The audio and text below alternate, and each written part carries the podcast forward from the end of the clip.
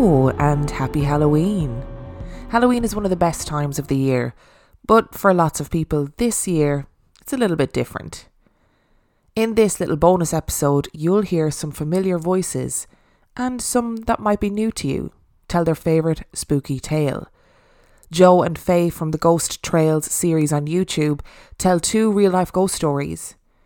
Dave Keane from fifty p Movie Club tells the story of the Grey Man. And Sinead from the Poisoner's Cabinet tells the story of the lottery. And I tell the story of the Red Room. We hope you enjoy and happy Halloween. Hello to everyone out there in the real life ghost stories family. I'm Faye, one half of the YouTube series The Ghost Trail.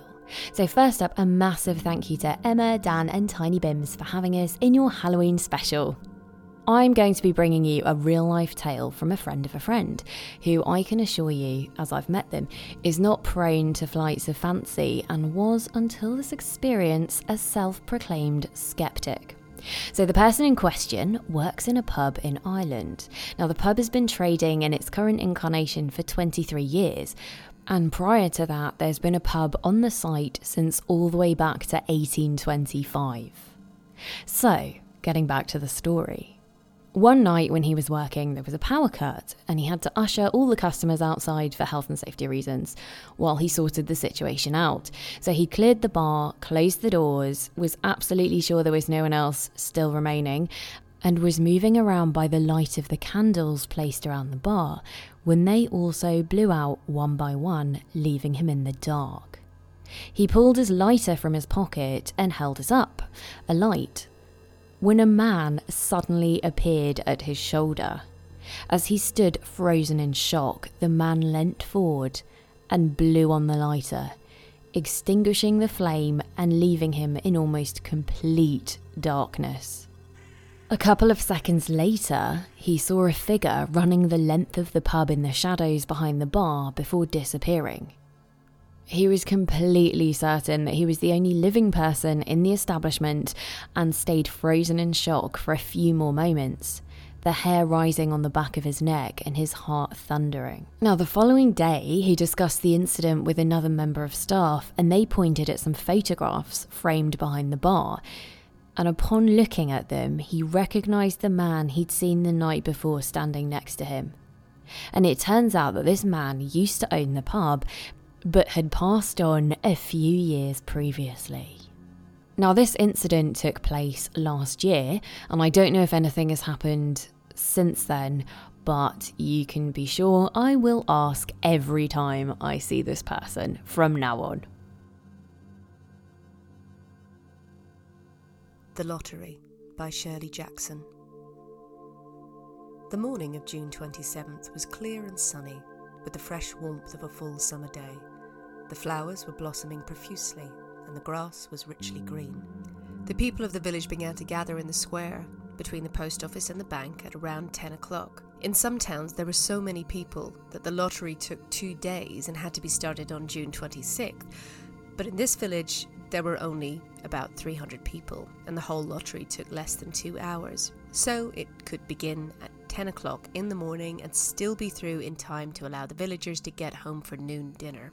The children assembled first, of course. School was recently over for the summer, and the feeling of liberty sat uneasily on most of them. They tended to gather together quietly for a while before they broke into boisterous play, and their talk was still of the classroom and the teacher, of books and reprimands. Bobby Martin had already stuffed his pockets with stones, and the other boys soon followed his example, selecting the smoothest and roundest stones. Bobby and Harry Jones and Dickie Delacroix, the villagers pronounced his name Delacroix, eventually made a great pile of stones in one corner of the square and guarded it against the raids of other boys. The girls stood aside, talking amongst themselves, looking over their shoulders at the boys, and the very small children rolled in the dust or clung to the hands of their older brothers and sisters. Soon the men began to gather, surveying their own children, speaking of planting and rain, tractors and taxes. They stood together, away from the pile of stones in the corner, and their jokes were quiet and they smiled rather than laughed. The women, wearing faded house dresses and sweaters, came shortly after their menfolk. They greeted one another and exchanged bits of gossip as they went to join their husbands. Soon the women, standing by their husbands, began to call their children, and the children came reluctantly, having to be called four or five times. Bobby Martin ducked behind his mother's grasping hand and ran, laughing, back to the pile of stones. His father spoke up sharply, and Bobby came quickly and took his place between his father and his oldest brother. The lottery was conducted, as were the square dances, the teen club, the Halloween programme, by Mister Summers, who had time and energy to devote to civic activities. He was a round-faced, jovial man, and he ran the coal business. People were sorry for him because he had no children, and his wife was a scold. When he arrived in the square carrying the black wooden box, there was a murmur of conversation amongst the villagers, and he waved and called, "Little late today, folks." The postmaster, Mister Graves, followed him, carrying a three-legged stool, and the stool was placed at the centre of the square, and Mister Summers sat the black box down on it. The villagers kept their distance, leaving a space between them and the stool, and when Mister Summers said, "Some of you fellows want to give me a hand?" there was a hesitation before two men, Mister Martin and his oldest son, Baxter, came forward to hold the box steady on the stool, while Mister Summers stirred up the papers inside. The original paraphernalia for the lottery had been lost long ago, and the black box now resting on the stool had been put to use even before Old Man Warner, the oldest man in town, was born.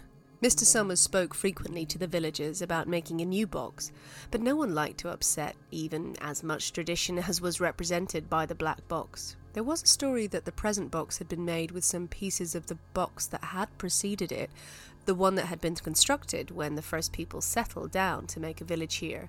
Every year after the lottery, Mister Summers began talking about a new box, but every year the subject was allowed to fade off without anything being done. The black box grew shabbier each year. By now it was no longer completely black, but splintered badly along one side to show the original wood colour, and some places faded or stained. Mister Martin and his older son Baxter held the box securely on the stool until Mister Summers had stirred the papers thoroughly with his hand. Because so much of the ritual had been forgotten or discarded, Mister Summers had been successful in having slips of paper substituted for the chips of wood that had been used for generations. Chips of wood, Mister Summers had argued, had all been very well when the village was tiny, but now the population was more than three hundred and likely to keep growing. It was necessary to use something that would fit more easily into the black box. The night before the lottery, Mister Summers and Mister Graves made up slips of paper and put them in the box, and then it was taken to the safe of Mister Summers' coal company and locked up until Mister Summers was ready to take to the square the next morning. The rest of the year the box was put away, sometimes one place, sometimes another. It had spent one year in Mister Graves' barn and another year underfoot in the post office, and sometimes it was set on a shelf in the Martin grocery and left there. There was a great deal of fussing to be done before Mister Summers declared the lottery open.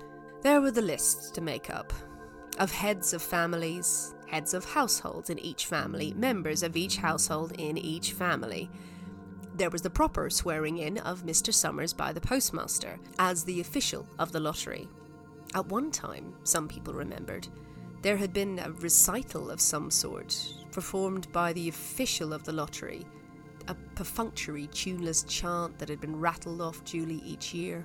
Some people believed that the official of the lottery used to stand just so when he said or sang it. Others believed he was supposed to walk amongst the people, but years and years ago this part of the ritual had been allowed to lapse. There had been also a ritual salute, which the official of the lottery had to use in addressing each person who came up to the draw from the box, but this had also changed with time. Mister Summers was very good at all of this, in his clean white shirt and blue jeans, with one hand resting carelessly on the black box. He seemed very popular and important as he talked interminably to Mister Graves and the Martins. Just as Mister Summers finally let off talking and turned to the assembled villagers, Missus Hutchinson came hurriedly along the path to the square, her sweater thrown over her shoulders and slid into place in the back of the crowd. "I clean forgot what day it was," she said to Mister Delacroix, who stood next to her, and they both laughed softly. "I thought my old man was out back stacking wood. Then I looked out the window and the kids was gone, and I remembered it was the twenty-seventh and came a-running." She dried her hands on her apron, and Missus Delacroix said, "You're in time, though." Still talking away up there. Missus Hutchinson craned her neck to see through the crowd and found her husband and children standing near the front. She tapped Missus Delacroix on the arm as a farewell and began to make her way through the crowd. The people separated good-humouredly to let her through. Two or three people said in voices just loud enough to be heard across the crowd, "Here comes your Missus Hutchinson," and "Bill, she made it after all." Missus Hutchinson reached her husband, and Mister Summers, who had been waiting, said cheerfully, "Thought we were going to have to get on without you, Tessie." Missus Hutchinson said, grinning, "Wouldn't have me leave my dishes in the sink now, would you, Joe?" And soft laughter ran through the crowd, and the people stirred back into position after Missus Hutchinson's arrival. "Well now," Mister Summers said soberly, "guess we better get started. Get this over with so's we can get back to work. Anybody ain't here?" "Dunbar," several people said. Mister Summers consulted his list. "Clyde Dunbar? Oh, that's right, he broke his leg, hasn't he? Who's drawing for him?" "Me, I guess," a woman said, and Mister Summers turned to look at her. "Wife draws for her husband. Don't you have a grown boy to do it for you, Janie?" Although Mister Summers and everyone else in the village knew the answer perfectly well, it was the business of the official of the lottery to ask such questions formally. Mister Summers waited with an expression of polite interest while Missus Dunbar answered. "Horace is not but sixteen yet," Missus Summers said regretfully. "Guess I got a feeling for the old man this year." "Right," Mister Summers said, and he made a note on the list he was holding. Then he asked, "Watson boy drawing this year?" A tall boy in the crowd raised his hand. "Here," he said. "I'm drawing for my mother and me." He blinked his eyes nervously and ducked his head at several voices in the crowd saying things like, "Good fellow, lad. Glad to see your mother's got a man to do it." "Well," Mister Summers said, "guess that's everyone. The old man wanna make it." "Here," a voice said, and Mister Summers nodded. A sudden hush fell over the crowd, and as Mister Summers cleared his throat and looked at the list. "All ready?" he called.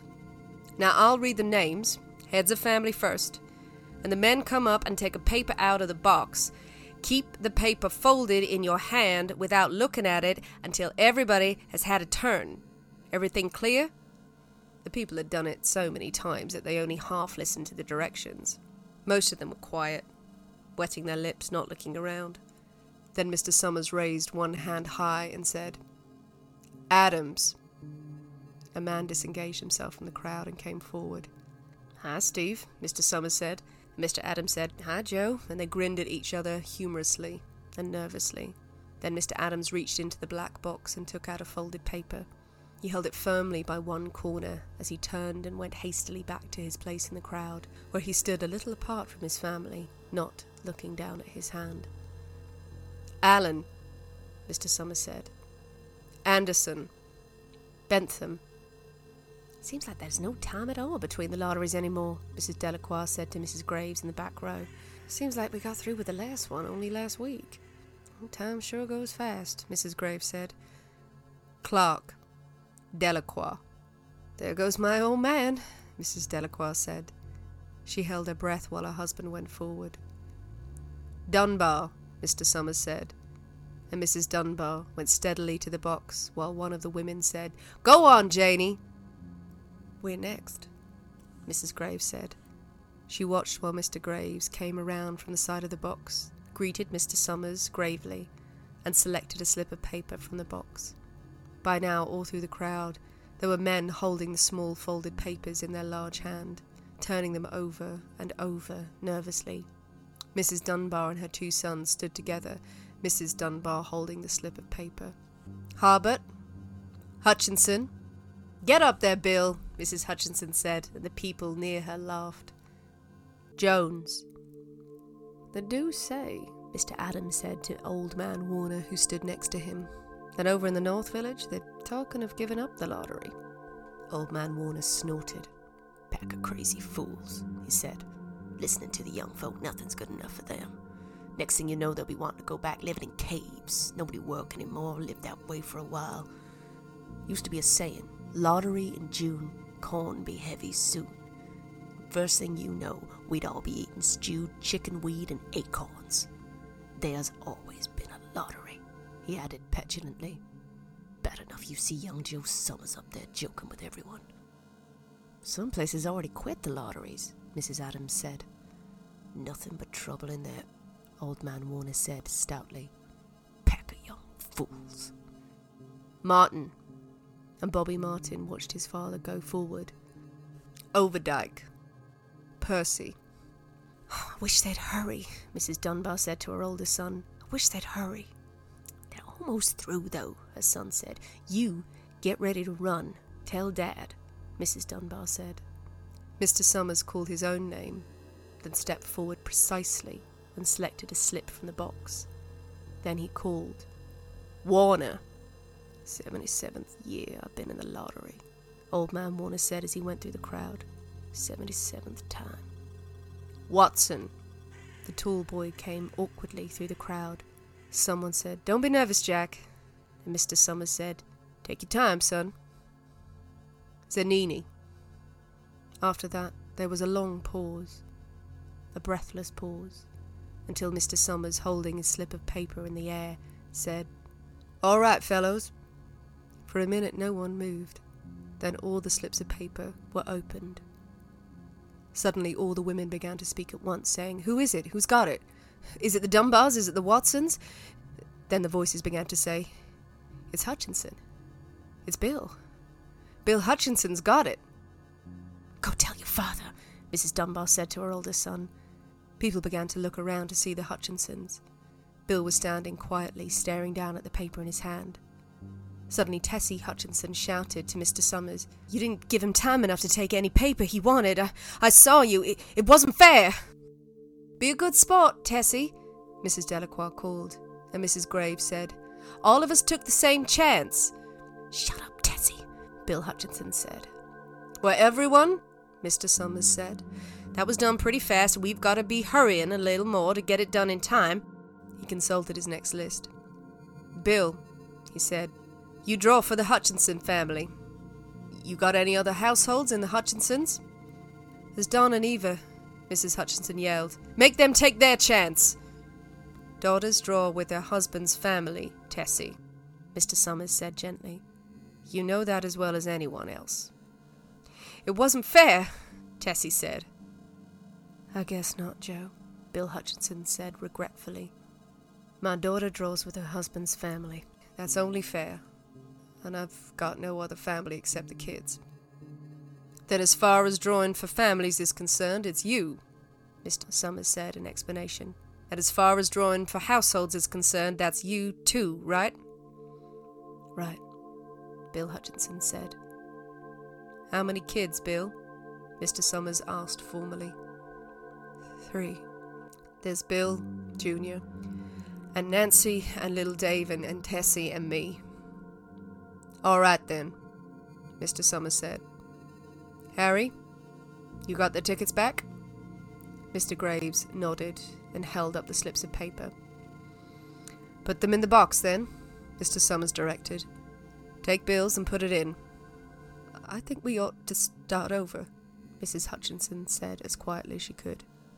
I tell you it wasn't fair. You, you didn't give him enough time to choose. Everybody saw that. Mister Graves had selected the five slips and put them in the box, and he dropped all the papers but those onto the ground, where the breeze caught them and lifted them off. Listen, everybody, Missus Hutchinson was saying to the people around her. Ready, Bill? Mister Summers asked, and Bill Hutchinson, with one quick glance around at his wife and children, nodded. Remember, Mister Summers said, take the slips and keep them folded until each person has taken one. Harry, you help little Dave. Mister Graves took the hand of the little boy who came willingly with him up to the box. Take a paper out of the box, Davy, Mister Summers said. Davy put his hand into the box and laughed. Take just one paper, Mister Summers said. Harry, you hold it for him. Mister Graves took the child's hand and removed the folded paper from the tight fist and held it where little Dave stood next to him and looked up at him wonderingly. Nancy next, Mister Summers said. Nancy was twelve, and her school friends breathed heavily as she went forward, switching her skirt, and took a slip daintily from the box. Bill Junior, Mister Summers said, and Billy, his face red and his feet overlarge, nearly knocked the box over as he got the paper out. "Tessie," Mister Summers said. She hesitated for a moment, looking around defiantly, and then set her lips and went up to the box. She snatched the paper out and held it behind her. "Bill." And Bill Hutchinson reached into the box and felt around, bringing his hand out at last with the slip of paper on it. The crowd was quiet. A girl whispered, "I hope it's not Nancy," and the sound of the whisper reached the edges of the crowd. "It's not the way it used to be," Old Man Warner said clearly. "People ain't the way they used to be." "All right," Mister Summers said. "Open the papers. Harry, you open Little Dave's." Mister Graves opened the slip of paper, and there was a general sigh through the crowd as he held it up and everyone could see it was blank. Nancy and Bill Junior opened theirs at the same time and both beamed and laughed, turning around to the crowd and holding up the slips of paper above their heads. "Tessie," Mister Summers said. There was a pause, and then Mister Summers looked at Bill Hutchinson, and Bill unfolded his paper and showed it. It was blank. "It's Tessie," Mister Summers said, and his voice was hushed. "Show us her paper, Bill."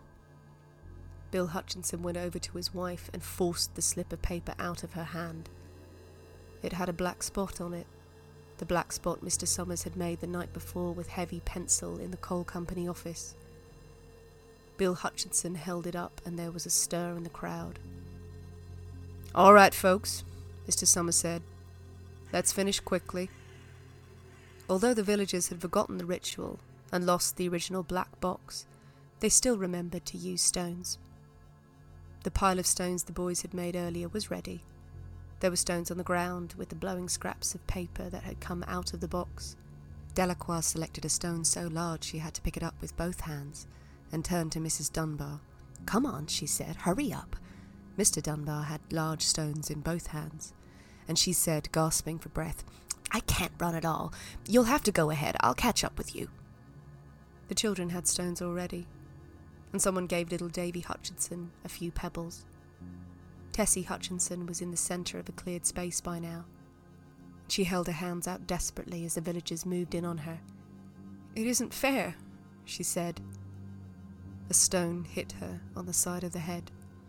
Old Man Warner was saying, "Come on, come on, everyone."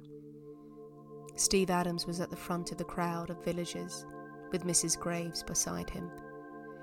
"It isn't fair! It isn't fair! It isn't right!" Missus Hutchinson screamed.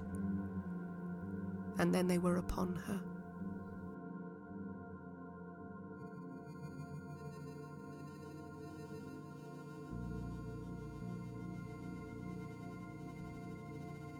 Hi, I'm Jo from the YouTube series The Ghost Trail, and I'd like to share a personal story of something unexplained I experienced about fifteen years ago. I was touring Scotland with a play. It was a three-hander, me, another girl called Gemma, and a guy. For two weeks we were put up in the outskirts of Edinburgh, in a house that honestly looked as though it was taken straight out of a horror movie. I remember driving down heaps of country lanes, getting lost, and eventually arriving at the gate to the property. It had one of those old-fashioned iron gates at the entrance, rusty and ancient looking. We opened them, then drove up a long, windy driveway to find a massive Gothic-looking mansion at the top. The house was very isolated and unlike anywhere I'd ever really stayed before. I instantly felt uneasy, but we were greeted by a very friendly lady who told us that the house had belonged to her mother. When the mother passed away, this lady had converted it into apartments, which she rented out. Gemma, the other girl on my tour, and I were to share one apartment, and the guy, whose name I forget, had an apartment to himself. Now, there have only ever been a couple of occasions where I've been so overcome by fear I found it hard to function normally. But as soon as I stepped into our apartment, I was consumed with an overwhelming sense of apprehension and dread. The apartment was a strange layout, very long, narrow and unhomely. As soon as you walked through the front door, you could see a bedroom directly opposite. This was the room I took. The hallway from the front door went to the left, and then led onto a longer hallway to the right.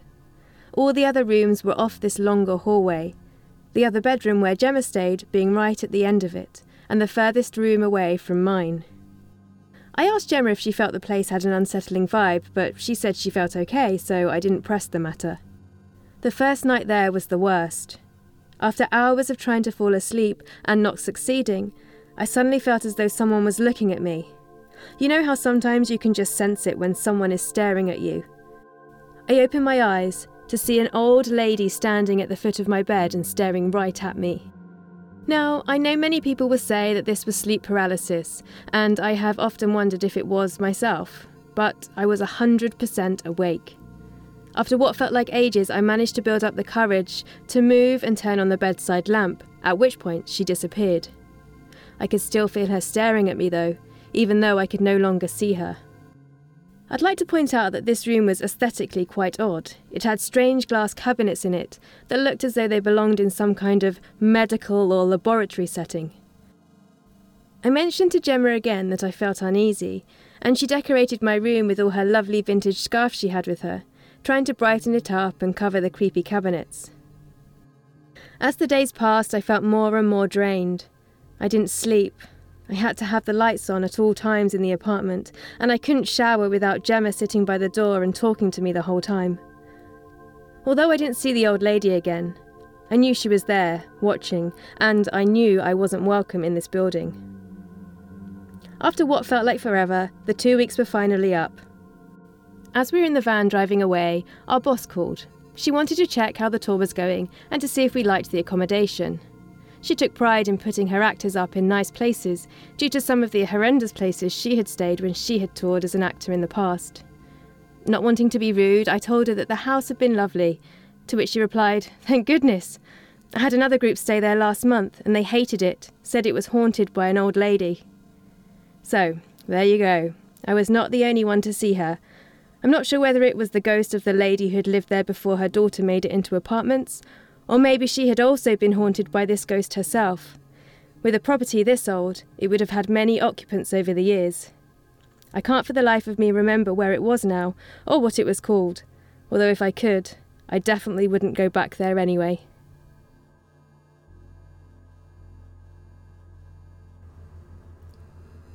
Am Fear Liath Mòr is the Gaelic name of a mythical creature dwelling on the summit of Scotland's Ben Macdui mountain. It is also known as the Big Grey Man.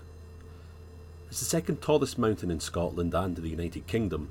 Ben Macdui is four thousand two hundred ninety-five feet at its highest elevation and is a part of the Cairngorm Mountain Range. Many hikers who have ventured to the summit claim to have had a terrifying encounter with the Big Grey Man. They have either seen or felt his dark presence. They often describe him as very large, sometimes about ten feet tall when erect. Short hair covers his body, and he has very broad shoulders and long arms that gesticulate wildly. Sightings and reports of Am Fear Liath Mòr go back at least a couple of centuries, but the first credible experience took place back in eighteen ninety-one. Professor Norman Collie was a respected mountaineer who had a strange experience during his ascent on Ben Macdui. At a meeting of the Cairngorm Club in nineteen twenty-five, he would go into more detail. "I was returning from a cairn on the summit in the mist when I began to think I heard something else other than my own footsteps. For every few steps I took, I heard a crunch, and then another crunch, as if something was walking after me but taking footsteps three or four times the length of my own. I said to myself, this is all nonsense. I listened and heard it again but could see nothing in the mist. As I walked on and the eerie crunch, crunch sounded behind me, I became amazed with terror and took to my heels, staggering blindly among the boulders for four or five miles, nearly down to Rothiemurchus Forest. Whatever you make of it, I do not know, but there is something very queer at the top of Ben Macdui, and I will not go there again by myself, I know." Collie's account was a terrifying one, but hardly unique. His revelation started a deluge of similar stories and reports from numerous other climbers, many of which went directly to Collie himself. Without a doubt, one of the more fantastic reports came from a man named Alexander Tewnion. In nineteen forty-three, Tewnion claimed that while he was on Ben Macdui, he shot at and possibly wounded something in the mists. While Tewnion was descending the mountain along the Coir at Chaken Path, a strange shadow-like form appeared out of nowhere and seemed to be heading straight for him. Fearing for his safety, Tewnion fired a trio of shots with his revolver before fleeing in the direction of Glen Derry. Whatever the big grey man is, witnesses more often feel it or sense it than they see it. Climbers say they sense the feeling of dread and panic. That sense was sometimes accompanied by eerie footsteps or other sounds that seemed to follow the climber. Most encounters tend to occur just below the skyline, close to a region known to the locals as Lairig Ghru Pass. Witnesses also report that the terror can become so intense and overwhelming that the urge to jump off the cliff at Lurcher's Crag is seriously considered as an option. Some people are of the opinion that this is precisely what the big grey man of Ben Macdui is attempting to accomplish. Witnesses who report an encounter with a big grey man are often reluctant to return to the scene of their encounter. Professor Collie went on record with that sentiment. Scientific researchers looking into these sightings offer something in the realm of a possible explanation as to what exactly is going on at Ben Macdui. There is a phenomenon researchers call a Brocken Spectre, Brocken Bow or Mountain Spectre. It is a trick of light that plays on the eye which makes a person believe an enormous shadow creature is facing the observer. This optical illusion results when a projection of the observer's own shadow reflects onto a misty mountainside or cloud bank opposite the sun. First identified by Johann Silberschlag in seventeen eighty in the German Harz mountain range, it can even be seen from inside airborne aircraft. Although there is at least one scientific explanation for Am Fear Liath Mòr, or the big grey man on Ben Macdui Mountain, encounters are terrifying and very real to the experiencer. Is there a creature like the mythical Yeti or Bigfoot waiting for discovery high in the Scottish mountains? Scientists have classified approximately one point seven million species of animals. They estimate that this is only about a quarter of all species on the planet. Therefore, if they are correct, there are millions more undiscovered. The existence of the big grey man is not beyond the realm of possibility.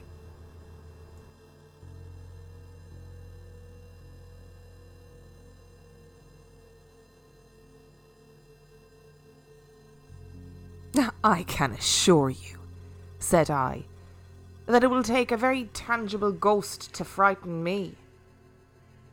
And I stood up before the fire, with my glass in my hand. It is your own choosing, said the man with the withered arm, and glanced at me in askance. Eight and twenty years, said I. I've lived, and never a ghost have I seen as yet. The old woman sat staring hard into the fire, her pale eyes wide open. Aye, she broke in, and eight and twenty years you have lived, and never seen the likes of this house, I reckon. There's a many things to see when one's still but eight and twenty. She swayed her head slowly from side to side. A many things to see and sorrow for. I half suspected the old people were trying to enhance the spiritual terrors of their house by their droning insistence. I put down my empty glass on the table and looked about the room and caught a glimpse of myself, abbreviated and broadened to an impossible sturdiness, in the queer old mirror at the end of the room. Well, I said, if I see anything tonight, I shall be so much the wiser. For I come to the business with an open mind. It's your own choosing, said the man with the withered arm once more. I heard the faint sound of a stick and a shambling step on the flags in the passage outside. The door creaked on its hinges as a second old man entered, more bent more wrinkled, more aged even than the first. He supported himself by the help of a crutch. His eyes were covered by a shade, and his lower lip, half averted, hung pale and pink from his decaying yellow teeth. He made straight for an armchair on the opposite side of the table, sat down clumsily, and began to cough. The man with the withered hand gave the newcomer a short glance of positive dislike. The old woman took no notice of his arrival, but remained with her eyes fixed steadily on the fire. "I said, it's your own choosing," said the man with the withered hand, when the coughing had ceased for a while. "It's my own choosing," I answered. The man with the shade became aware of my presence for the first time and threw his head back for a moment, and sideways, to see me. I caught a momentary glimpse of his eyes, small and bright and inflamed. Then he began to cough and splutter again. "Why don't you drink?" said the man with the withered arm, pushing the beer towards him. The man with the shade poured out a glassful with a shaking hand that splashed half as much again on the deal table.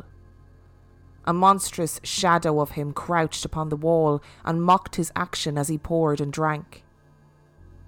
I must confess, I had scarcely expected these grotesque custodians.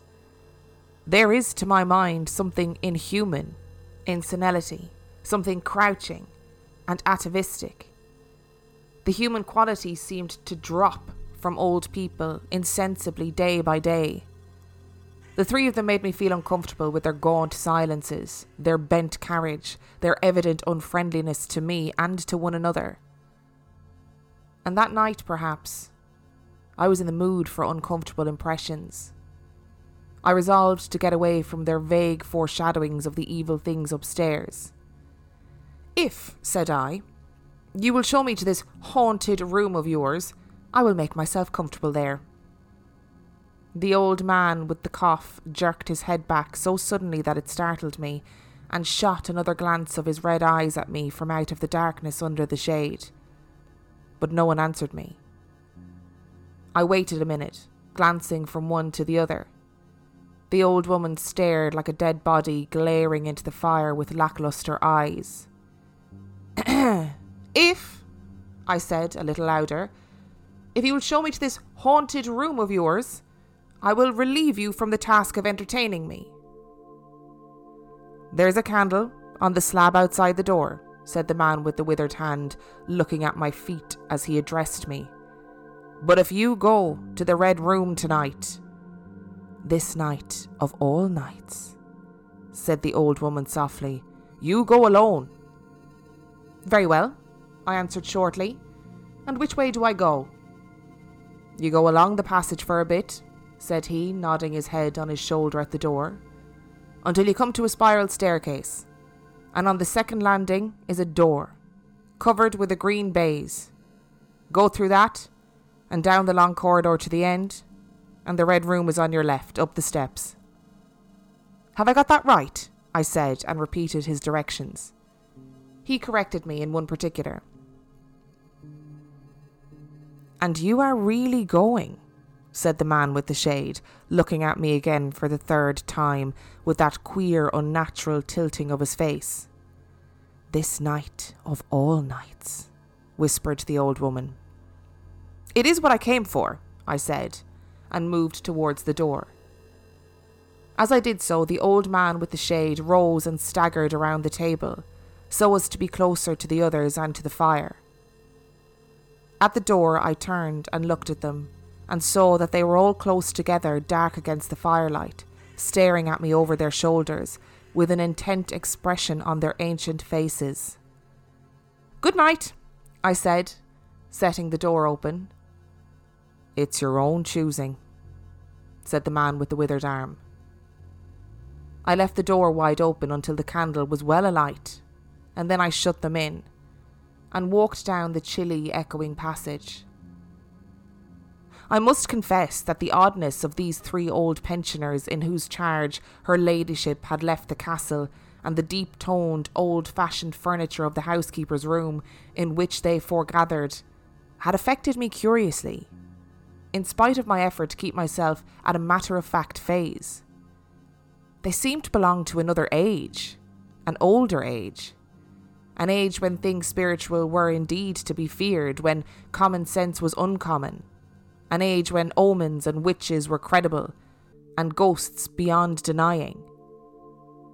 Their very existence, thought I, is spectral.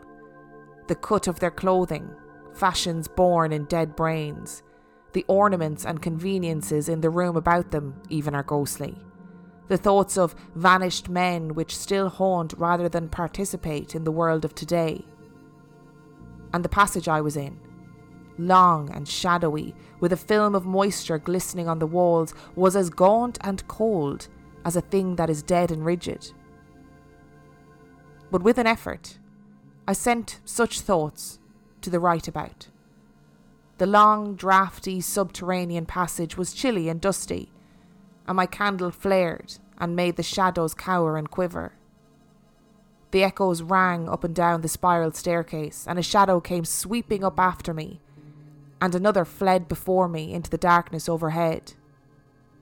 I came to the wide landing and stopped there for a moment, listening to a rustling that I fancied I heard creeping behind me, and then, satisfied of the absolute silence, pushed open the unwilling baize-covered door and stood in the silent corridor. The effect was scarcely what I expected, for the moonlight coming in by the great window on the grand staircase picked out everything in vivid black shadow or reticulated silvery illumination. Everything seemed in its proper position. The house might have been deserted on the yesterday instead of twelve months ago. There were candles in the sockets of the sconces, and whatever dust had gathered on the carpets or upon the polished floor was distributed so evenly as to be invisible in my candlelight. A waiting stillness was over everything. I was about to advance, and stopped abruptly. A bronze group stood upon the landing, hidden from me by a corner of the wall, but its shadow fell with marvellous distinctness upon the white panelling and gave me the impression of someone crouching to waylay me. The thing jumped upon my attention suddenly. I stood rigid for half a moment perhaps. Then, with my hand in the pocket that held the revolver, I advanced, only to discover a Ganymedean eagle glistening in the moonlight. That incident for a time restored my nerve, and a dim porcelain Chinaman on a buhl table whose head rocked as I passed scarcely startled me. The door of the red room and the steps up to it were in a shadowy corner. I moved my candle from side to side in order to see clearly the nature of the recess in which I stood before opening the door. Here it was, thought I, that my predecessor was found, and the memory of that story gave me a sudden twinge of apprehension.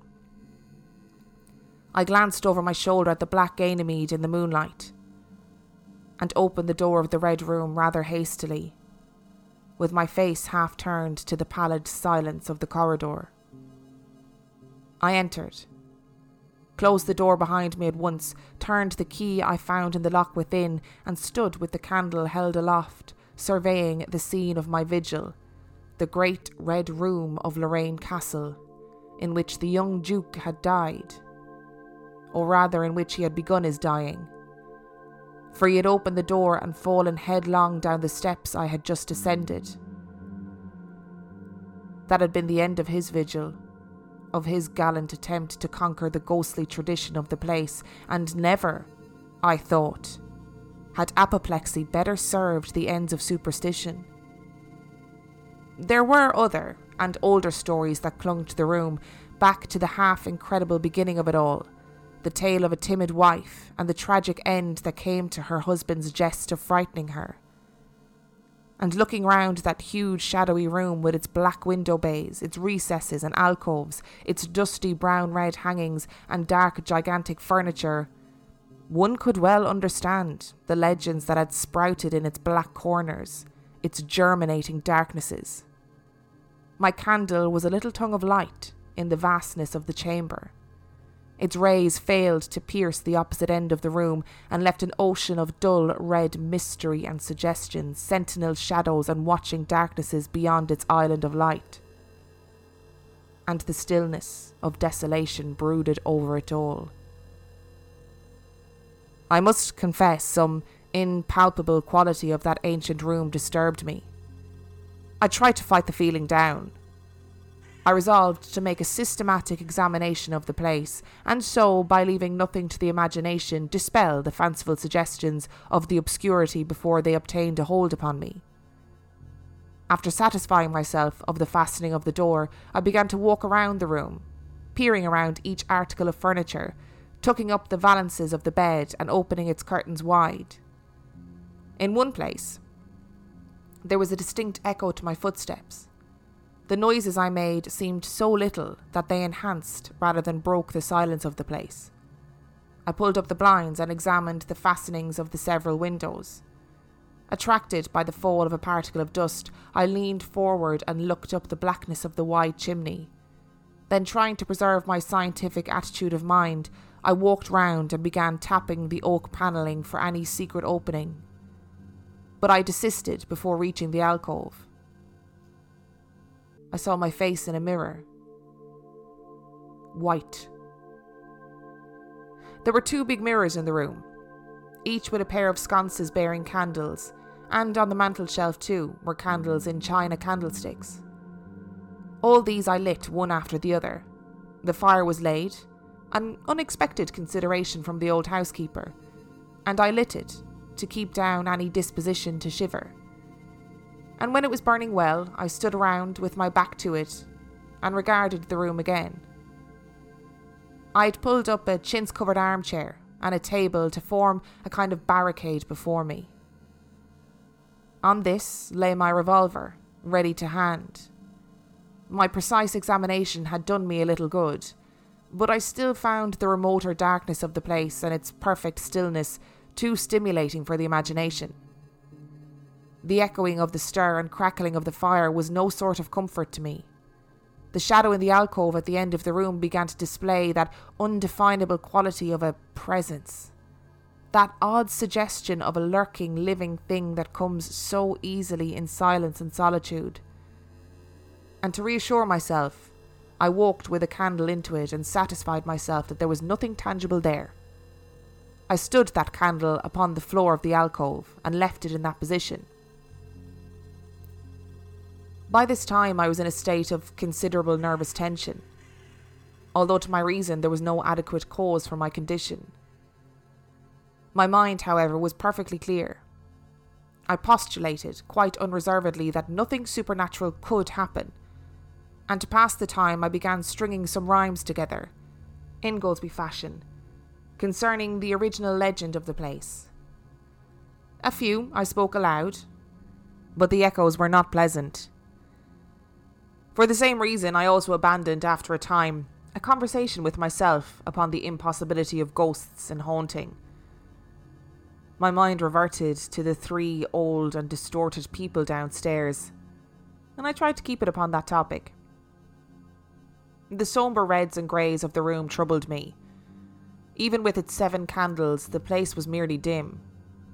The light in the alcove flaring in a draught, and the fire flickering kept the shadows and penumbra perpetually shifting and stirring in a noiseless, flighty dance.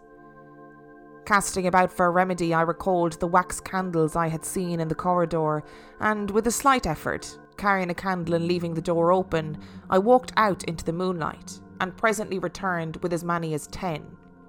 These I put in various knickknacks of china, with which the room was sparsely adorned, and lit and placed them where the shadows had lain deepest, some on the floor, some in the window recesses, arranging and rearranging them until at last my seventeen candles were so placed that not an inch of the room but had the direct light of at least one of them. It occurred to me that when the ghost came, I could warn him not to trip over them. The room was now quite brightly illuminated. There was something very cheering and reassuring in these little silent, streaming flames, and to notice their steady diminution of length offered me an occupation, and gave me a reassuring sense of the passage of time. Even with that, however, the brooding expectation of the vigil weighed heavily enough upon me. I stood watching the minute hand of my watch creep towards midnight. Then something happened in the alcove. I did not see the candle go out, I simply turned and saw that the darkness was there, as one might start and see the unexpected presence of a stranger. The black shadow had sprung back to its place. "By Jove," said I aloud, recovering from my surprise, "that draught's a strong one." And taking the matchbox from the table, I walked across the room in a leisurely manner, to relight the corner again. My first match would not strike, and as I succeeded with the second, something seemed to blink on the wall before me. I turned my head involuntarily and saw that the two candles on the little table by the fireplace were extinguished. I rose at once to my feet. "Odd," I said. "Did I do that myself in a flash of absent-mindedness?" I walked back, relit one, and as I did so I saw the candle in the right sconce of one of the mirrors wink and go right out, and almost immediately its companion followed it. The flames vanished as if the wick had been suddenly nipped between a finger and a thumb, leaving the wick neither glowing nor smoking but black. While I stood gaping, the candle at the foot of the bed went out, and the shadows seemed to take another step towards me. "This won't do," said I, and first one and then another candle on the mantel shelf followed.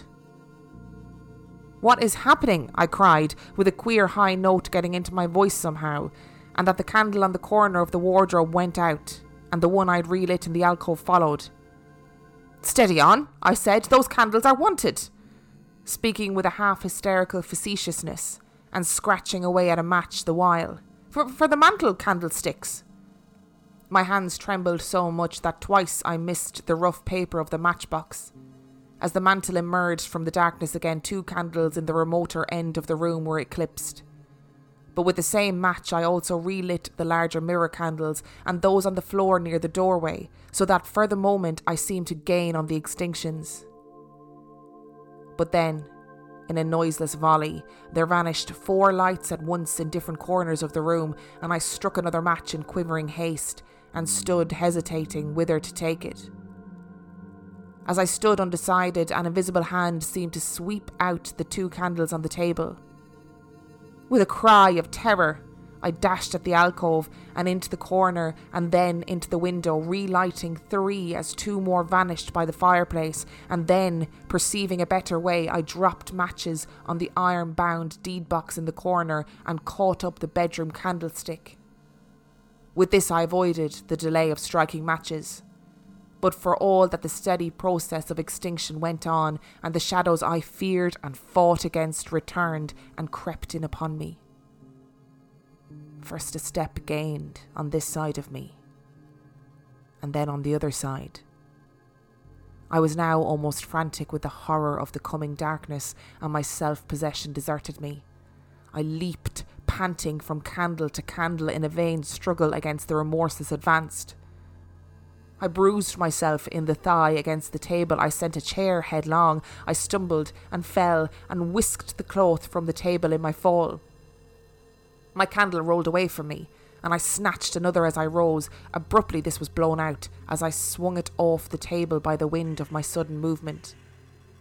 And immediately the two remaining candles followed. But there was still light in the room. A red light that streamed across the ceiling and staved off the shadows from me. The fire! Of course, I could still thrust my candle between the bars and relight it. I turned to where the flames were still dancing between the glowing coals and splashing red reflections upon the furniture, made two steps toward the grate, and incontinently, the flames dwindled and vanished.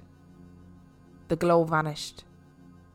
The reflections rushed together and disappeared, and as I thrust my candle between the bars, darkness closed upon me like the shutting of an eye, wrapped about me in a stifling embrace, sealed my vision and crushed the last vestiges of self-possession from my brain.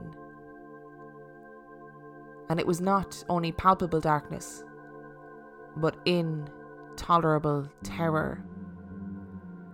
The candle fell from my hands. I flung out my arms in a vain effort to thrust that ponderous blackness away from me, and lifting up my voice, screamed with all my might, once, twice, thrice. Then I think I must have staggered to my feet. I know I thought suddenly of the moonlit corridor, and with my head bowed and my arms over my face, made a stumbling run for the door. But I had forgotten the exact position of the door, and I struck myself heavily against the corner of the bed and staggered back, turned, and was either struck or struck myself against some other bulky furnishing. I have a vague memory of battering myself thus to and fro in the darkness, of a heavy blow at last upon my forehead, of a horrible sensation of falling that lasted an age, of my last frantic effort to keep my footing, and then I remember no more. I opened my eyes in daylight. My head was roughly bandaged, and the man with the withered hand was watching my face. I looked about me, trying to remember what had happened, and for a space I could not recollect. I rolled my eyes into the corner and saw the old woman, no longer abstracted, no longer terrible, pouring out some drops of medicine from a little blue phial into a glass. "Where am I?" I said. "I seem to remember you, and yet I cannot remember who you are." They told me then, and I heard of the haunted Red Room as one who hears a tale. "We found you at dawn," said he, "and there was blood on your forehead and lips." I wondered that I had ever disliked them. The three of them in daylight seemed commonplace old folk enough. The man with the green shade had his head bent as one who sleeps. It was very slowly I recovered the memory of my experience. "You believe now," said the old man with the withered hand, "that the room is haunted." He spoke no longer as one who greets an intruder, but as one who condoles with a friend. "Yes," said I, "the room is haunted, and you have seen it. And we who have been here all of our lives have never set eyes upon it, because we have never dared. Tell us, is it truly the old Earl who..." "No," I said, "no, it is not." "I told you so," said the old lady with her glass in her hand. "It is his poor young countess, who was frightened." "It is not," I said. "There is neither ghost of Earl nor ghost of Countess in that room. There is no ghost there at all, but worse. Far worse, something impalpable." "Well?" they said. "The worst of all things that haunt poor mortal men," said I, "and that is, in all its nakedness, fear.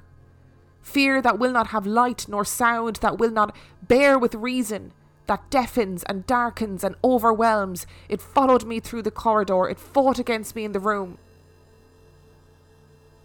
I stopped abruptly.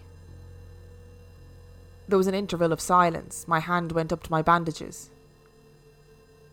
The candles went out, one after another, and I fled. Then the man with the shade lifted his face sideways to see me and spoke.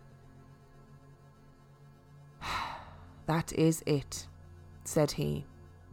"I knew that was it. A power of darkness. To put such a curse upon a home, it lurks there always. You can feel it even in the daytime, even of a bright summer's day, in the hangings, in the curtains, keeping behind you however you face about it. In the dusk it creeps in the corridor and follows you, so that you dare not turn. It is even as you say. Fear itself is in that room. Black fear. And there it will be, so long as this house of sin endures."